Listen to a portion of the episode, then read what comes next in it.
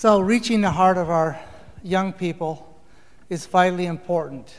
We kind of saved this till later in the series because it's sort of a, oh, of course, we need to reach the hearts of our young people, but are we really doing it and how are we going about it? And so we think of, of what God asks us to do, and it's amazing when He says, My son, give me thine heart, okay? And that's Proverbs 23 26. He's asking us to trust Him enough to have that kind of heart connection that we want with our children. And God doesn't ask us to do something before He's done something. He has given us His own Son, okay? He's given everything of, of value in heaven to redeem us. And now He's saying to us, I want your heart. And he's talking to us as parents. Because if God doesn't have our hearts as parents, it is not possible to give to them the desire for them to give their hearts to us and to God. Because we, we cannot give what we do not possess. If all we have is an intellectual knowledge, that is not enough. It needs to be a connected experience and thus it needs to be for our children if we want to bind our hearts to our children and have them trust us enough to be able to have their hearts.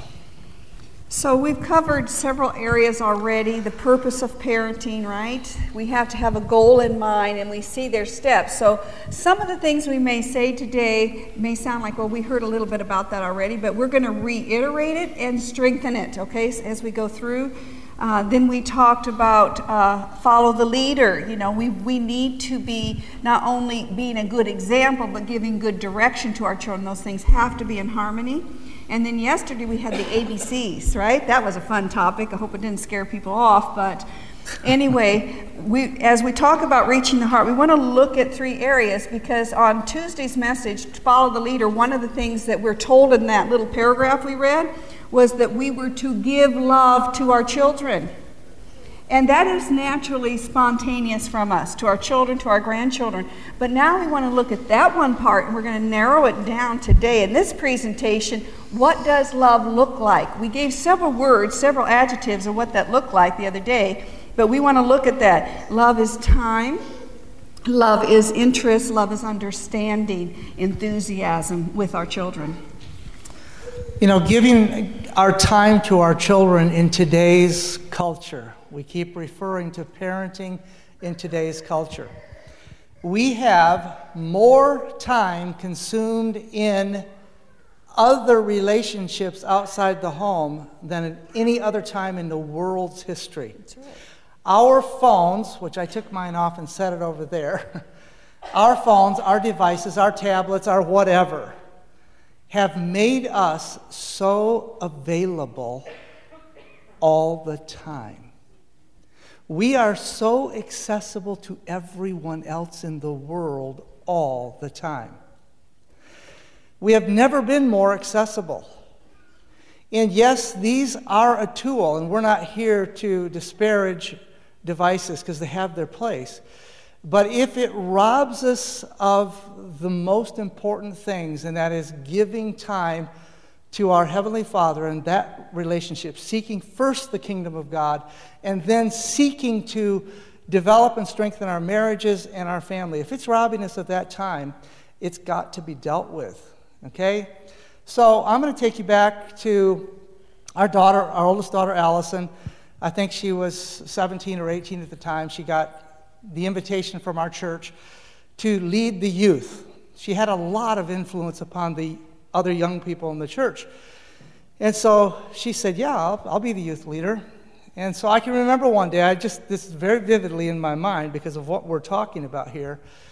Life is busy, and I am, I am busy, okay? My daughter comes to me at my desk and she's all excited about what's been happening in her youth Sabbath school program. Okay? Now I'm just going to play this out for you very simply. And I'm not proud of this, but she stands, comes to, to the side of my desk, and I'm in the middle of doing something, like I'm always in the middle of doing something. And she said, Father, I want to tell you about the things that are happening in the youth Sabbath school. And I said, Yeah, that's great. Go ahead. And she's talking to me. I'm not tuning into her, but I'm saying, Yeah, I, you know, I'm interested. I was interested. I mean, aren't we interested in those things? But we, we're, so I'm in the middle of something. And she's talking, and, and she, she suddenly, I mean, she becomes very aware. Because our oldest daughter, this is, this is how she is, okay? Each of our, we have three children, each of them is different, just as yours are all different. And my daughter can always tell when I have time for her. Time okay? to listen. Time to listen. And so I'm trying to do this uh, divided task of listening to her enthusiastically share, and I start to notice that the enthusiasm is kind of going down, okay?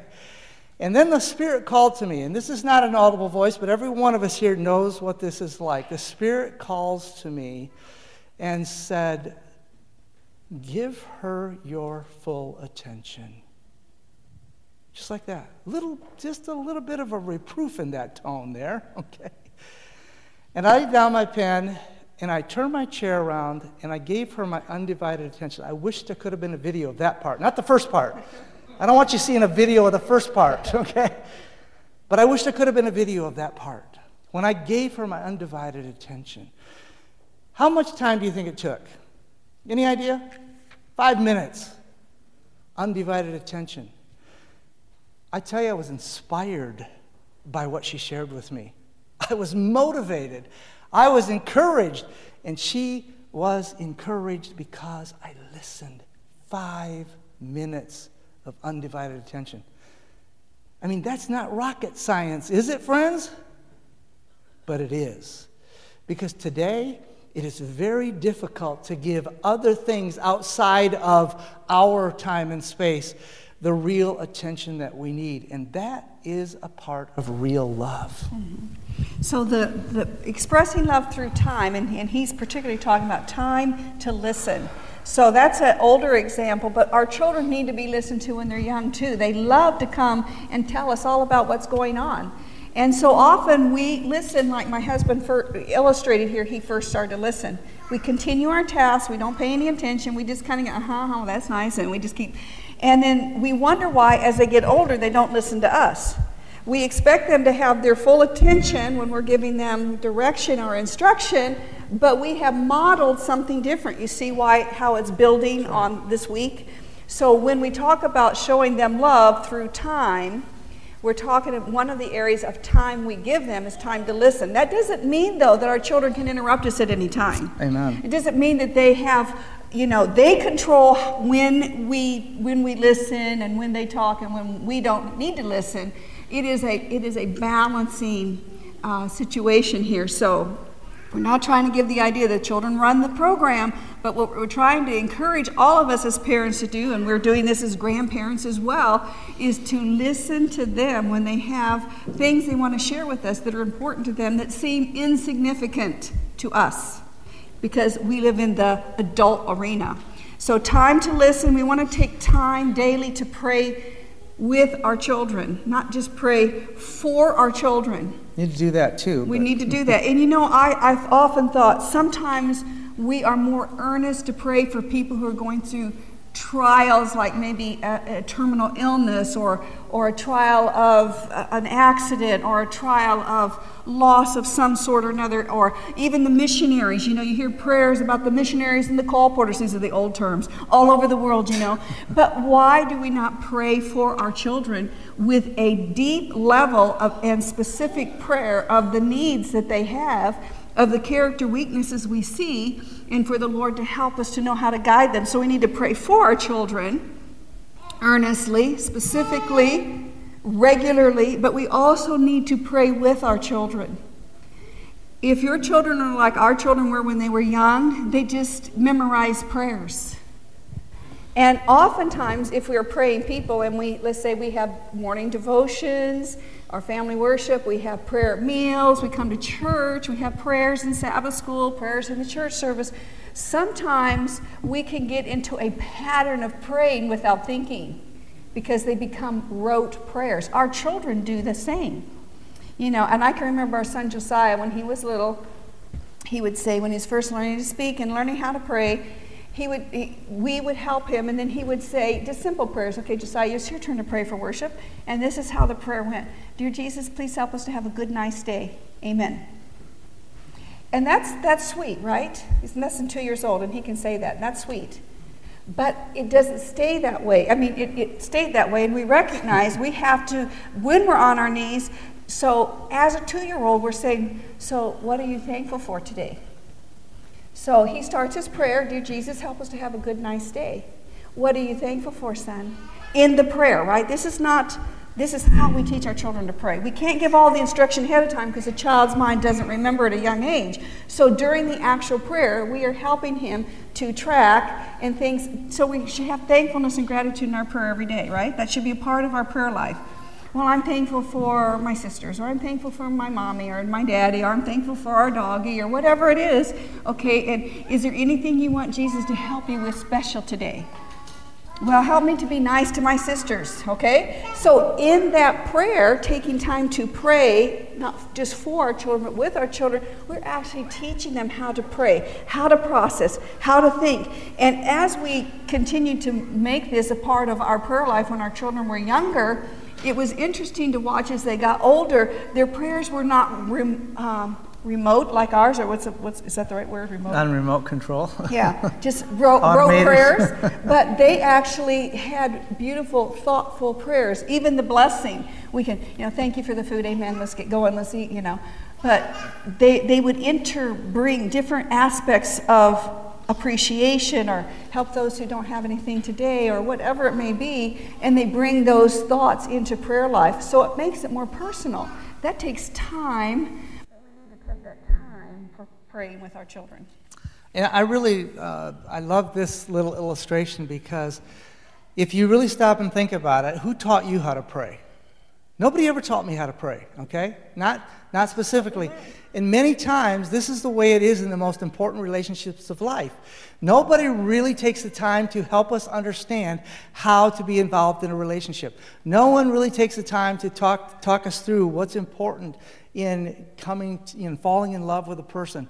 No one takes the time to really get on their knees with us and teach us how to pray. And yet, this is the most important aspect next to God's Word of opening the storehouse of heaven. The key. Prayer is the key that unlocks the storehouse of the resources of heaven. And so sometimes these are obvious things that we are obviously not doing, that we need to come alongside of our children and be an example and help them learn how to pray. Yes, and I'm going to add one more thing to that. Christ in his mission on earth, also had to teach prayer, didn't he? To his adult disciples, right?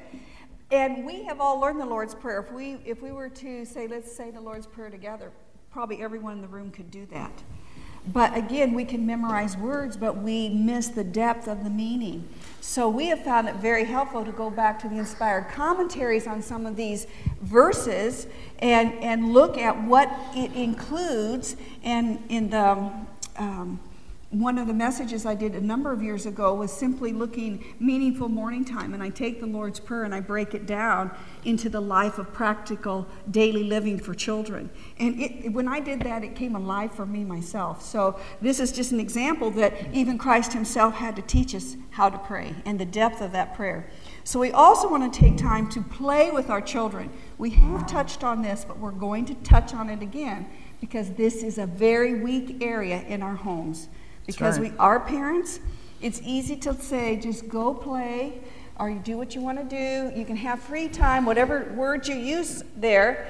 And we don't really enter into playing with our children. Now, I'm not talking about playing all day with them, but having times during the day that we are actually intentionally committed to interact with them in an activity that's fun for everybody. Do you think this is important? Okay, so I'm not going to ask you to raise your hands as to how many of you actually make dedicated time to do this. But I thank God that as we, we read, you know, the inspired counsel, that the evening hours should be dedicated. Get that word? Dedicated, dedicated to the family. Is that outdated counsel today? no. It says that parents, you need to become children with your children. That doesn't mean parents need to become foolish with their children because foolishness is bound in the heart of a child. That's what the Bible says. We don't need to be foolish. We need to help our children learn how to pray, but we need to enter in, sorry, where they are, at their level, making it enjoyable for them. And so we're emphasizing this today, even though we've touched on it before, because we need to make time for it. We dedicated five days a week in our family so that we had at least a half an hour of dedicated family recreation time. Five days a week. And everybody in the family got to choose one day a week what it was we did. So you didn't have one child who's always raising their hand saying, I want to do this again. Every mom and dad got to choose, and each of the three children, one afternoon, evening a week, okay? But it was dedicated time. And it was amazing to see how responsive our children were to their responsibilities and our expectations upon them. And if you knew each of our children, and I'm not bragging on them, but I'll tell you, they're all hard workers, okay? They all have learned how to persevere. They have learned how to stay with a task until it is finished. And those are blessings in today's society, okay? And so that means getting down and playing with your children at their level. I mean, I can remember level their level. At, at every level. I mean, going from my wife was really good at. We'd set up the Legos and stuff, and we would have little little stops, okay? And you'd have your house, and you'd have the store, and she was a storekeeper. They didn't know that she was teaching them math but we were making it fun. Supplies, they had to right? buy their supplies and exchange money and stuff like this. They loved it.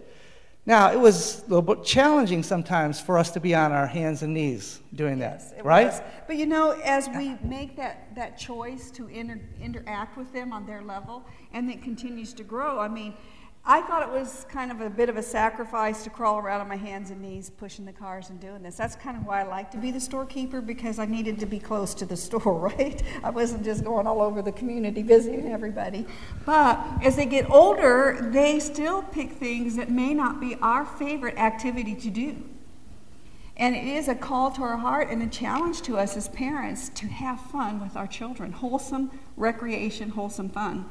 And I remember one day, I don't remember if it was Josiah or Emily, Emily's our middle daughter, if which one it was of those two who was their day to pick, but anyway, whoever it was of those two decided we were going to go on a bike ride. Well, we did a lot of bike rides, that's okay. I don't mind riding my bike. But they had modified the bike ride. They had, they had attached the red wagon to their bikes. So they put um, rope on one back of the bike seat and then roped it through the handle of the wagon and put the other end on the other bike seat. And they had remembered when they were little that Daddy used to pull them in the wagon behind on from his bike. So now that they're growing up, they want to give us the same enjoyment they had. And my husband said, "Oh, I'm too heavy." Which was true. And it was. We lived on the side of a mountain, and it would be nearly impossible for them to pull me up the hill. and I and I, I really I, per, I really didn't want to get in the way. I would, would, would have rather ridden the bike, right? But they said, oh, mother, you do it. And look, we even put a four inch foam pad in the, the wagon to make it comfortable for you. So I thought about it. I says, okay, on one condition that we start the ride at the top of the hill, because I thought even with my weight, it is it was quite steep to come out of our driveway and go up that first hill. If I can start at the top of the hill, I will do it this was so much fun for them. I mean, all of the children were excited. My, I think you were excited. Oh, absolutely. I was probably the least excited. but as I got in there and I saw how much fun it, it was fun. The I top just- of the hill was the top of the hill, and then there was a road in front of our house, a, a gravel road that was more level. Yeah, more for part of it. ups and downs, but gentle ups and downs. I mean, you know, like gentle ups and downs, like not like this. Anyway, I started relaxing, enjoying the ride, and and just having a great time. And I was just, you know, I didn't even have to do anything. I just had to sit. That's pretty easy, right? Well, on the way back, because we, the road is on the side of the mountain, in the mountains, at least in Montana, probably here in Michigan too, they, they contour the road so the snow melt and the rain comes off and, and melts across the road, right? so the road is slanted. So you got a mountain on one side and you got, you know, the valley on the other, so to speak. It's just kind of carved off the edge of the mountain. And we're coming along, and I noticed that as we're going faster and faster, because I said to them before I got in, you need to make sure that when we're going downhill, there's tension on that rope. Okay, because I don't want to pass you in the wagon. so we're going down this hill and we're going faster and faster, and they were pedaling faster and faster and faster to keep the tension on. And then I noticed we're getting, you know, closer and closer and closer and closer to the edge of the downhill side. And, you know, they're trying to pull it and they're pedaling hard and trying to keep the tension on the rope. And I don't know if it was the front or the rear right tire of the wagon caught the edge and it flipped the wagon and I went flying. And God is so good. I landed in a huge evergreen bush. I didn't hit a tree. I didn't land in a wild rose bush. Those are very thorny. I just was, and all of a sudden, you know, the, they were pedaling so hard, and all of a sudden there was no weight, there was no tension. And mother, mother, they're trying to put their brakes on, and I'm just going through the air and landing in this bush. Mother, are you okay? Yes, I'm fine, I'm fine. It's, and I came out laughing. Thank the Lord, you know, I could have rolled down the hill or any number of things, but He had just the perfect spot to send the wagon wheel over and plant me. But those are memories they never have forgotten. It's still a highlight. When we talk about fun things we do, that's one of the bike rides they remember. Probably because it was a memorable experience for me. And after that, I was still willing to get in and be pulled. They didn't want to do it quite so often after that, but it's still fun. Okay? So enter in with your children, take time to play with them. We talked about work a little bit too. We talked about it in the context of really teaching and training our young people in every aspect of real life in the home. Okay? And I mean, I went, I was talking to uh, another man, another dad recently, and I said, I went for I don't know how many years, but a lot of years I never cleaned a toilet in our house. Okay? Now I clean toilets again, okay? Not because he has to, but because he wants to help me. Because it's just the two of us and her mother who lives with us. She's 90 years old, and we love having her with us. But in other words, there was a period of time, quite a few years, when we were teaching and training the home responsibilities that that's not one I had to do. They were in a rotation, and they all took care of that, okay? It's a good deal. anyway, Today, we want to talk about other aspects of work, okay? Because it is important. And again, very few people today are inclined to put the energy and effort into teaching and training their children to work. It's just easier for mom and dad to do it, or mom to do it. Or to hire it out. That's right. I mean, just other. And so we, we want to encourage that if you want your children to be really industrious and really able to attain success, they need to learn to do hard things and not be bailed out. Okay? And so we looked for projects to do that we involved our young people in. Okay? I mean, I had to build a, a frame for a, a fuel tank that we lived way up in the mountains. And so we had a fuel tank up there, and I needed to build a tank stand for it. And I was praying the morning that I was going to build it, I was praying, and the, the Holy Spirit just called to my heart to, to let my son be involved in that project with me. And I'll be honest with you. My immediate thought was, and you know, sometimes I'm talking to the Lord outside, walk and talk in the, in the mountains. There's nobody around to think you're crazy when you talk to the Lord outside. It's outside when you're in the mountain out loud, okay? So I'm talking to the Lord, it's like, but that's going to take me more than twice as long. Yeah, that's, that's the quietness, because that's what happens. That's the struggle. And then we get to the place where we think they're old enough to do some good or to not be in the way, and, and then they've been accustomed to just not being a part of that because when they're three, four, five years old, they're saying, Daddy, Daddy, can I help? Mommy, Mommy, can I help? They're not doing that when they're 9, 10, 11, and 12. It's not the same if, if we keep pushing them off and saying, I, I, I, not right now, it's, you know, I got to get this done quick. So I surrendered. Okay, I surrendered to the Lord, and I got my son involved in that project. And as I started working with him, not only was that a beautiful experience in binding our hearts together, but the Lord called me even to slow down even more and let him pound every other nail in that stand, that, that stand, that, that tank stand. And I'm like, really? I mean, that's the human heart, okay? I'm just playing the, the reality. But I tell you, it's another memory that we have. My father taught me how to pound nails. My dad was amazing with his hands. And I'm literally, I trusted my dad so well that my dad, I can remember the picture of my dad having me hold a spike, a very big spike. And he is pounding it in with a sledgehammer. You know what a sledgehammer is? Okay, and I'm not talking about just a short handled sledgehammer. I'm talking about like a maul, okay? Only it doesn't have an axe on one end. This is a sledgehammer, a big one. I never doubted. I held that thing, and my dad swung that over his head, and he never missed.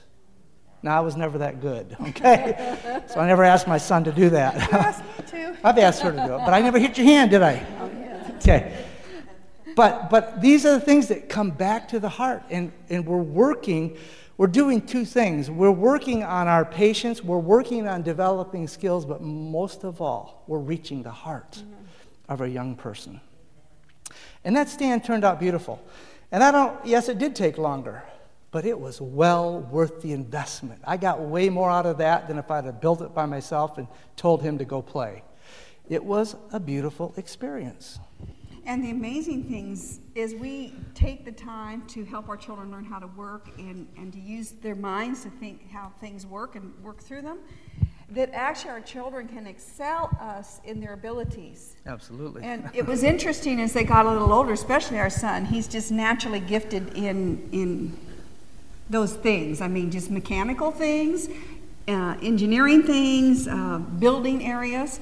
And he would, I can remember as a little boy, he'd say, Daddy, no, I think this, this might work better, Daddy.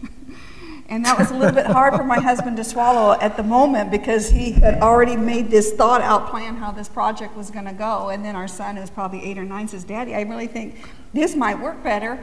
But as my husband shared this with me, as he humbled his heart, he, he really tuned in, right? Listened to our children. He tuned in and listened and said, Yeah, that, that actually is a better plan than what I was going to do. So sometimes our children excel us, and that's a good thing. We want to help them to be successful in every area of life. We don't want uh-huh. them just to come to our level of capabilities. We want them to excel and become all that God has for them in the talents God has given them and their capabilities.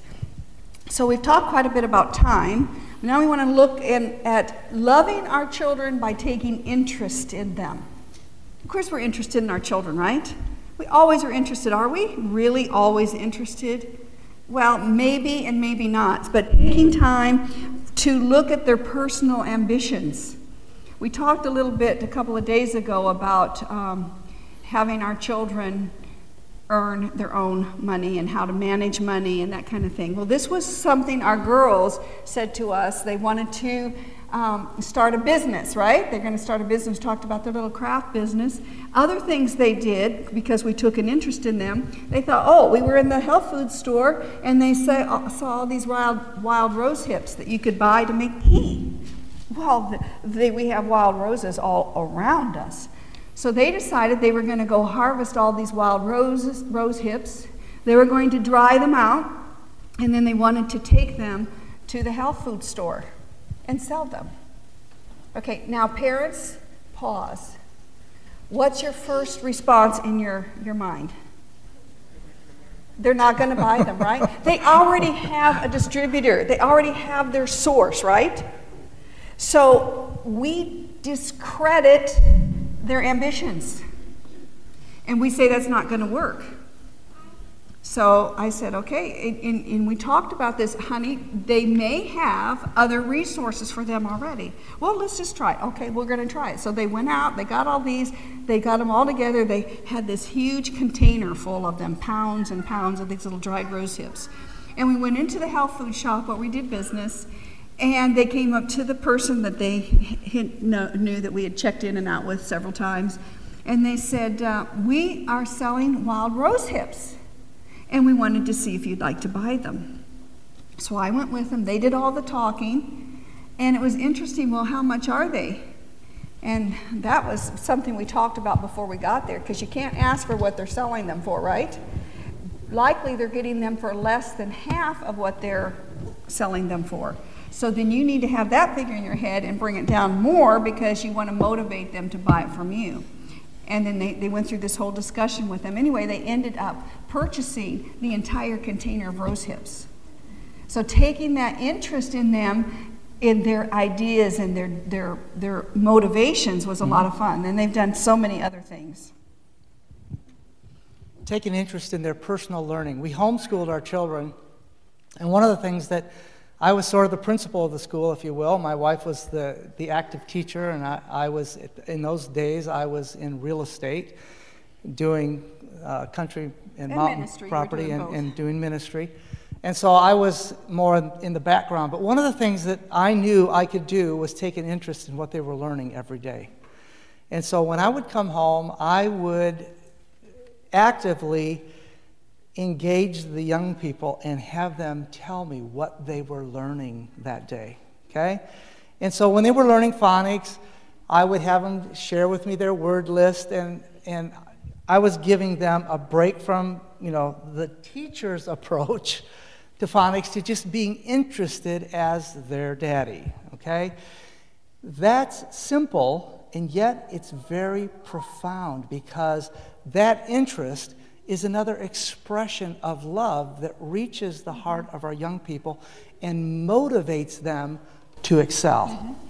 And when they conquered a hard thing, like a new concept, uh, some of the mathematics or whatever, they couldn't wait to be able to share that with Daddy. Look what I learned today. Now, if it doesn't matter if we homeschool or not, what matters is we take an interest in their learning, in their scholastic education, especially if you are if your children are learning outside of your home and even doubly so if they're learning in a public school. Because what they are learning is not just what's in the book, it's far more than what's in the book. And what's in the book and what's being taught are a lot of, a lot of man's foolish ideas that are contrary to the Word of God. Like you just pick the kind of gender you want to be. This is being taught, it's part of the curriculum and now in most states it's going down as well they, they first started around fourth grade many states it's starting in first grade and men in some states are even introducing it in preschool and kindergarten and they refuse to let the children use pronouns he she him and her and you just call it it so pay attention to what your children are learning the scholastic aspect. So when you take an interest and you have that time for them and you're showing how much you care and love them, they're going to open up and they're going to start sharing with you what they're really learning, not only from the teacher, but maybe from some of the other students as well. And right. you would be shocked to know what those children are being taught. Take an interest in their goals they have. See, our children, when they were young, and probably, at least for me, when I was a little girl, ever since I can remember, probably primary, I wanted to be a missionary nurse. I love the stories about missionaries and nurses and those kind of things. And my entire life growing up, that was my goal. That was my goal. I wanted to be a missionary nurse. So that actually helped to stay my course in my teen years, right? When things start shifting around. In my college years, I kept that goal in front of me, and by God's grace, I met that goal in His strength. And that was very fulfilling and rewarding. Our children also have goals. Sometimes we don't know. We have met so many young people they're in their they're in their senior year of high school or their first or second year of college and they still have no idea what direction to go. That takes a lot of time and money to be confused and un- undecided, doesn't it? So we started when our children were young to say, you know, what kind of things do you like, would you like to be when you grow up? Well, when the girls were smaller, I would say probably eight, nine, and ten, they were going to run a daycare center. That was going to be their business. They were going to go in business together, and they're going to have all these children come, and that's what they wanted to do because they love children. And as they got a little older, it shifted from the daycare business. They're going to do restaurants. They're going to have a vegan restaurant somewhere. And they loved to practice at home. It was great. And it was great when they played restaurant with us. Yes. That was fun. Yes. So we, we went through that whole era, you know, with them. That's probably probably 10 to 12 years into 13 years. And then Emily, our middle daughter, she decided she loves animals. And she thought, oh, maybe I'll be some, someone has something to do with animals, maybe a veterinarian. So even at a young teenage age, I said, okay, is this, we, we said, okay, this is your goal, this is your dream. Do you understand what this looks like?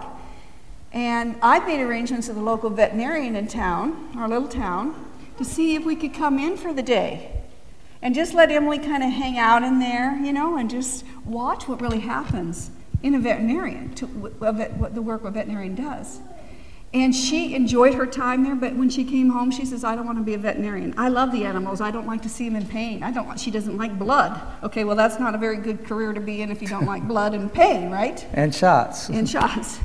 So then she decided, I, I'm going to have, I'm going to have a kennel.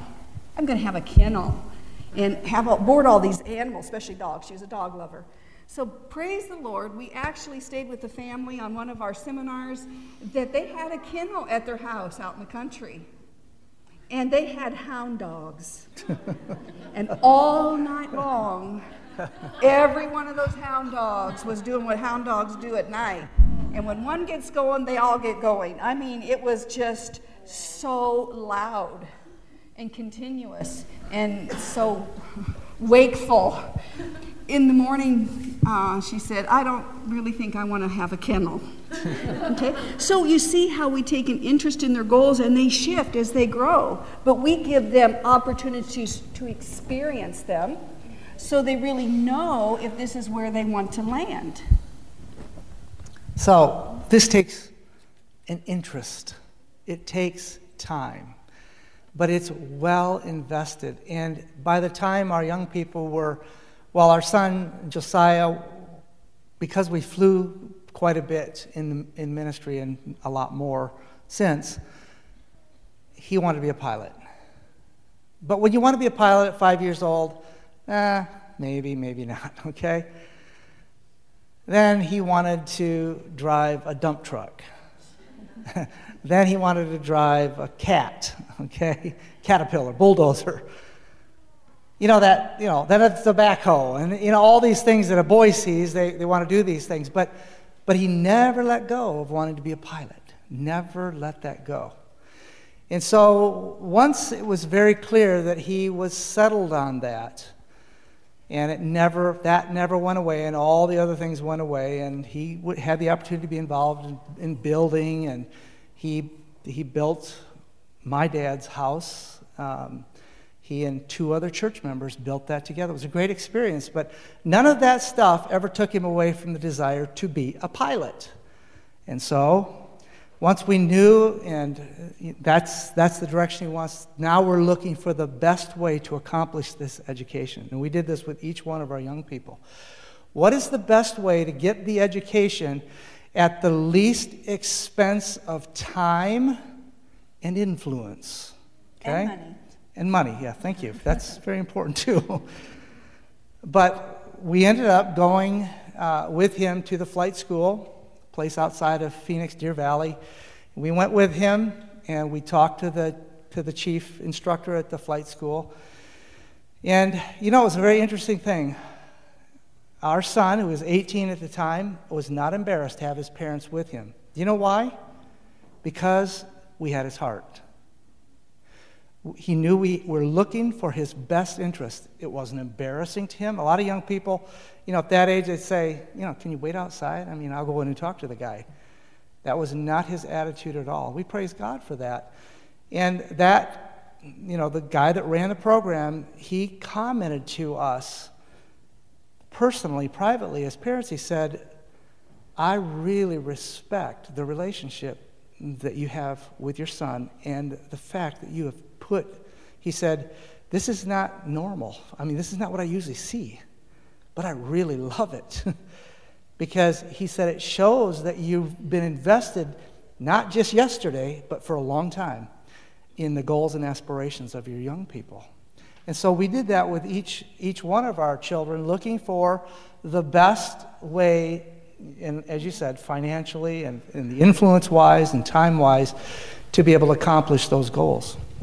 Yeah, so we do need to take an interest in all aspects of their lives. So that's it's really a call to our hearts. And really, when we do this, this this is how we show our children we love them, that they're important to us, that we want to have that time with them. And the last section we want to cover this morning on reaching their heart and really loving our children is to look at having an understanding heart. 1 Kings 3, verse 9 says, Give therefore thy servant an understanding heart. Do we need understanding? Yeah. We have compassion, sympathy, empathy, and understanding for most people outside the family, don't we? We're forbearing, long suffering, very patient, very sympathetic, but sometimes in our own homes, we do not model that in our families because of pressures, because of irritations, because of attitudes, for whatever reason, we are not as understanding as we should be as parents. This does not mean we're going to coddle our child every time they have their will crossed and they want to cry or throw a tantrum, that we give them what they want to, you know, so they feel understood. This is not what we're saying. We're saying to enter in with them and help them see that real life brings real disappointments at times, mm-hmm. and that we can help them travel or journey through those disappointments and come through the other side and still have peace and still have, you know, joy in that process. One of the things that we, one of the principles we operated off in our home since our children were young was the cause and effect relationship in every transaction. That's what inspiration says. There is a cause and effect relationship in every transaction. So rather than, and, and, please understand when we say this, we did not always get it right, That's and right. we did not understand it for those that were here earlier in the week. We did not understand this with our first two daughters when they were, they were in the terrible twos, okay? We didn't understand that, okay? But we, we began to learn. And so we, we always sought to, to get to the deeper, the root cause of things, not just whack off what's coming up over the surface or, you know, just take the leaves off. We looked for why is this attitude happening? What is driving this attitude? What is creating the, the, the underlying problem that we're, we're dealing with here?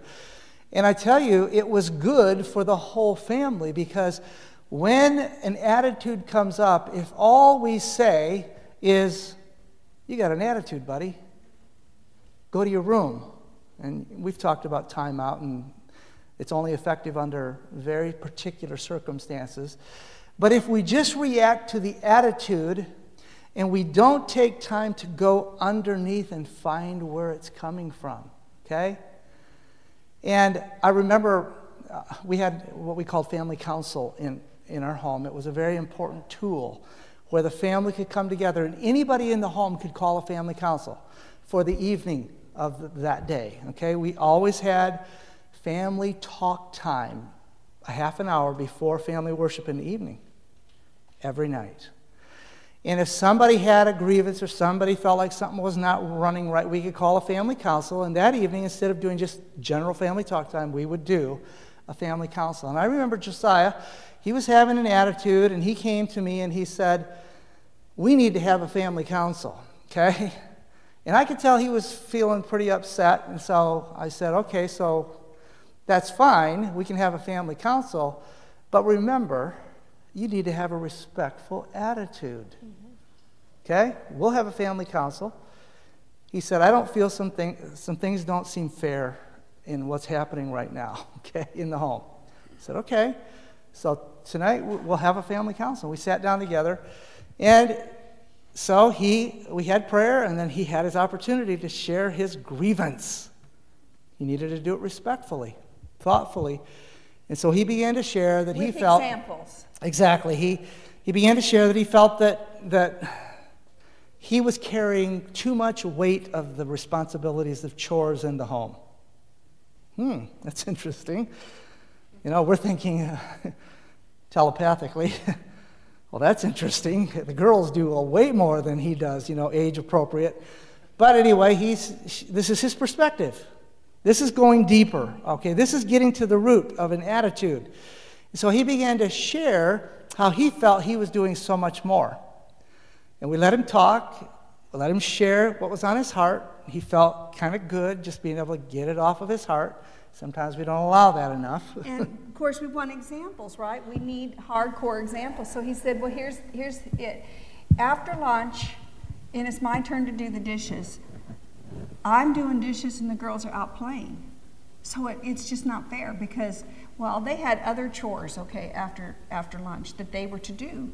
And then if he, if he was on laundry that week, he'd say it's not fair because after lunch, I'm still doing laundry and everybody else is out playing. This is his grievance. He has too much work. It's, it's inequitable, right? So he talked all through it because remember, we want to get to the, the root of the problem. So, as he had the opportunity to share it and, and, and give his grievances, then we had the opportunity to get the girls to weigh in on what they're doing. And the bottom line was that the girls, when they were on dishes or when they were on laundry, they did not stand and look out the window for five minutes at every bird that went by and imaginations that. And so, as we talked through it, the reason they're done and out is because they have learned that we just do our chores quickly and move on to things that we have to do. And if playtime happens to be the next thing on the agenda, we get our chores done quick.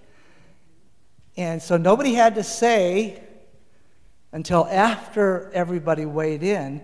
So, Josiah, why do you think that the girls get their stuff done quicker? And he thought about that for a moment. Well, probably because some of the time I'm dawdling. that was a word we had in our house. You know what dawdling means? It's an old word. it's an old word, but it was in our house. And the beauty of it is, by the end of that little family council, there was peace in his heart, there was equity in his mind. And the interesting thing was, it, it clicked with him. And we noticed a change when he was at the dishes. Mm-hmm.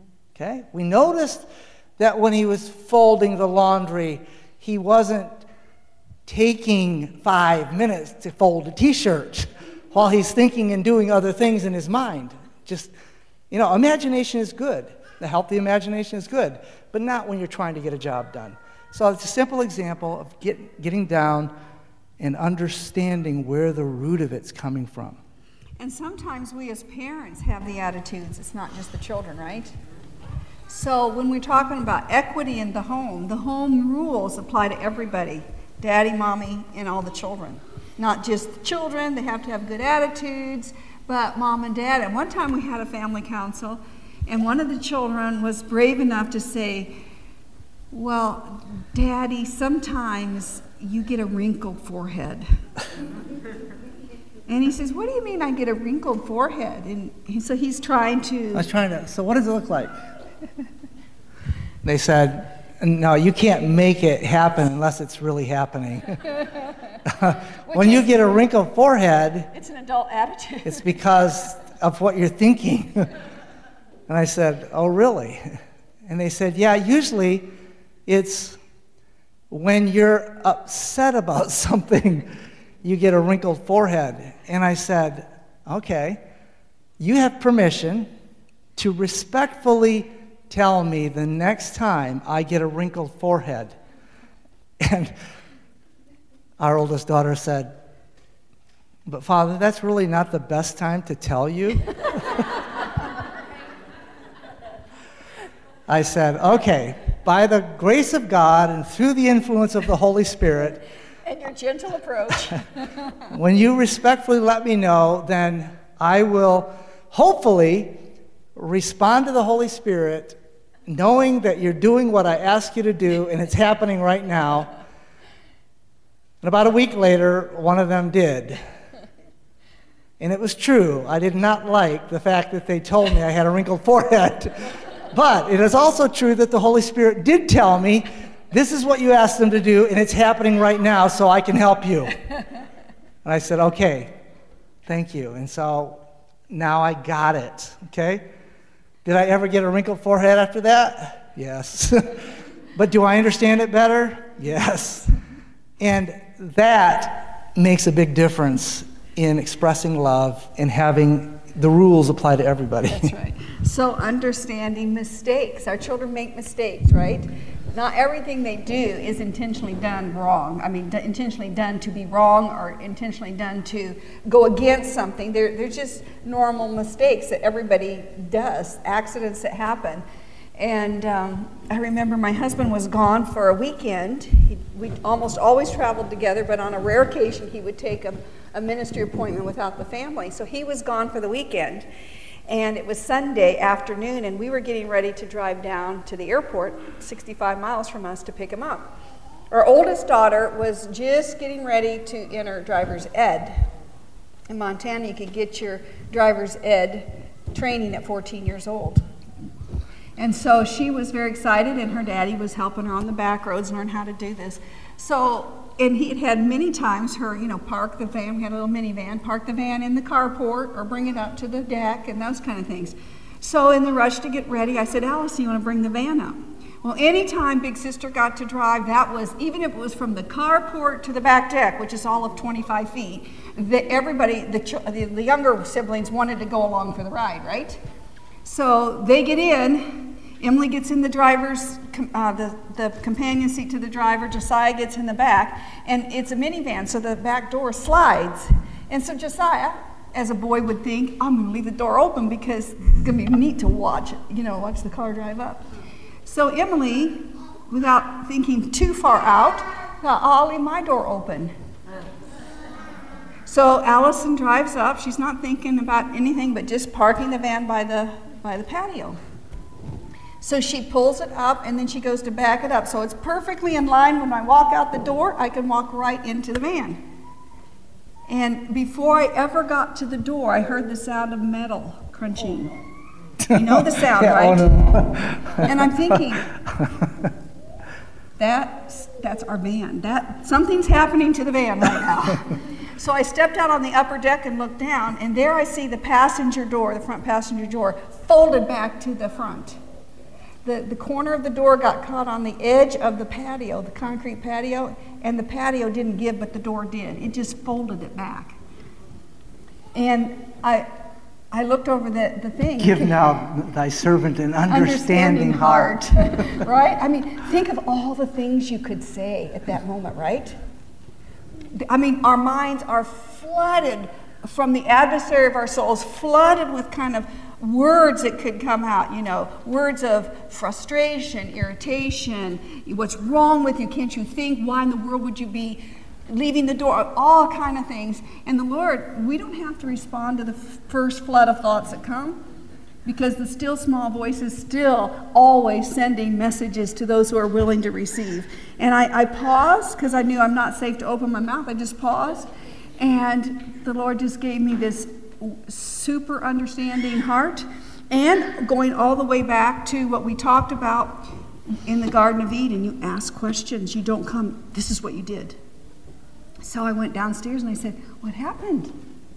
And Allison said, Oh, mother, I'm, I don't know. I mean, I didn't even see, I, I thought I was further away, and, and she was taking full responsibility. And then Emily said, Mother, it's not her fault, it's my fault because I'm the one who left the door open. If I would have shut the door, this wouldn't have happened. And she's taking full responsibility. And I hadn't said a word, and now Josiah in the back, he's saying, It's not their fault, it's my fault because I left the sliding door open. And because I left the sliding door open, I was a bad example. And then Emily left her door open, and that's how it happened. So I had three children all taking full responsibility for the damage on the vehicle.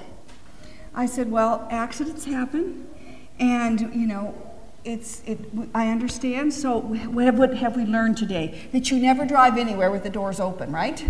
Ever, especially in reverse. So, the next problem we had is how do we get the door shut to drive 65 miles? It's our only vehicle.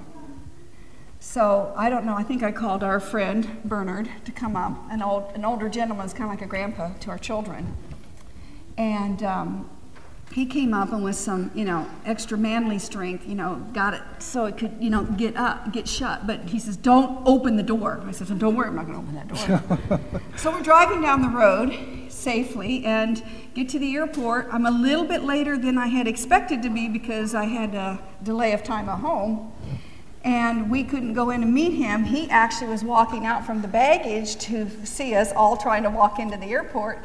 And my husband is such a gentleman. He always likes to open the door for me. And I'm thinking, you know, not today, dear, please. anyway, he comes around to the side of the van and he goes, What happened?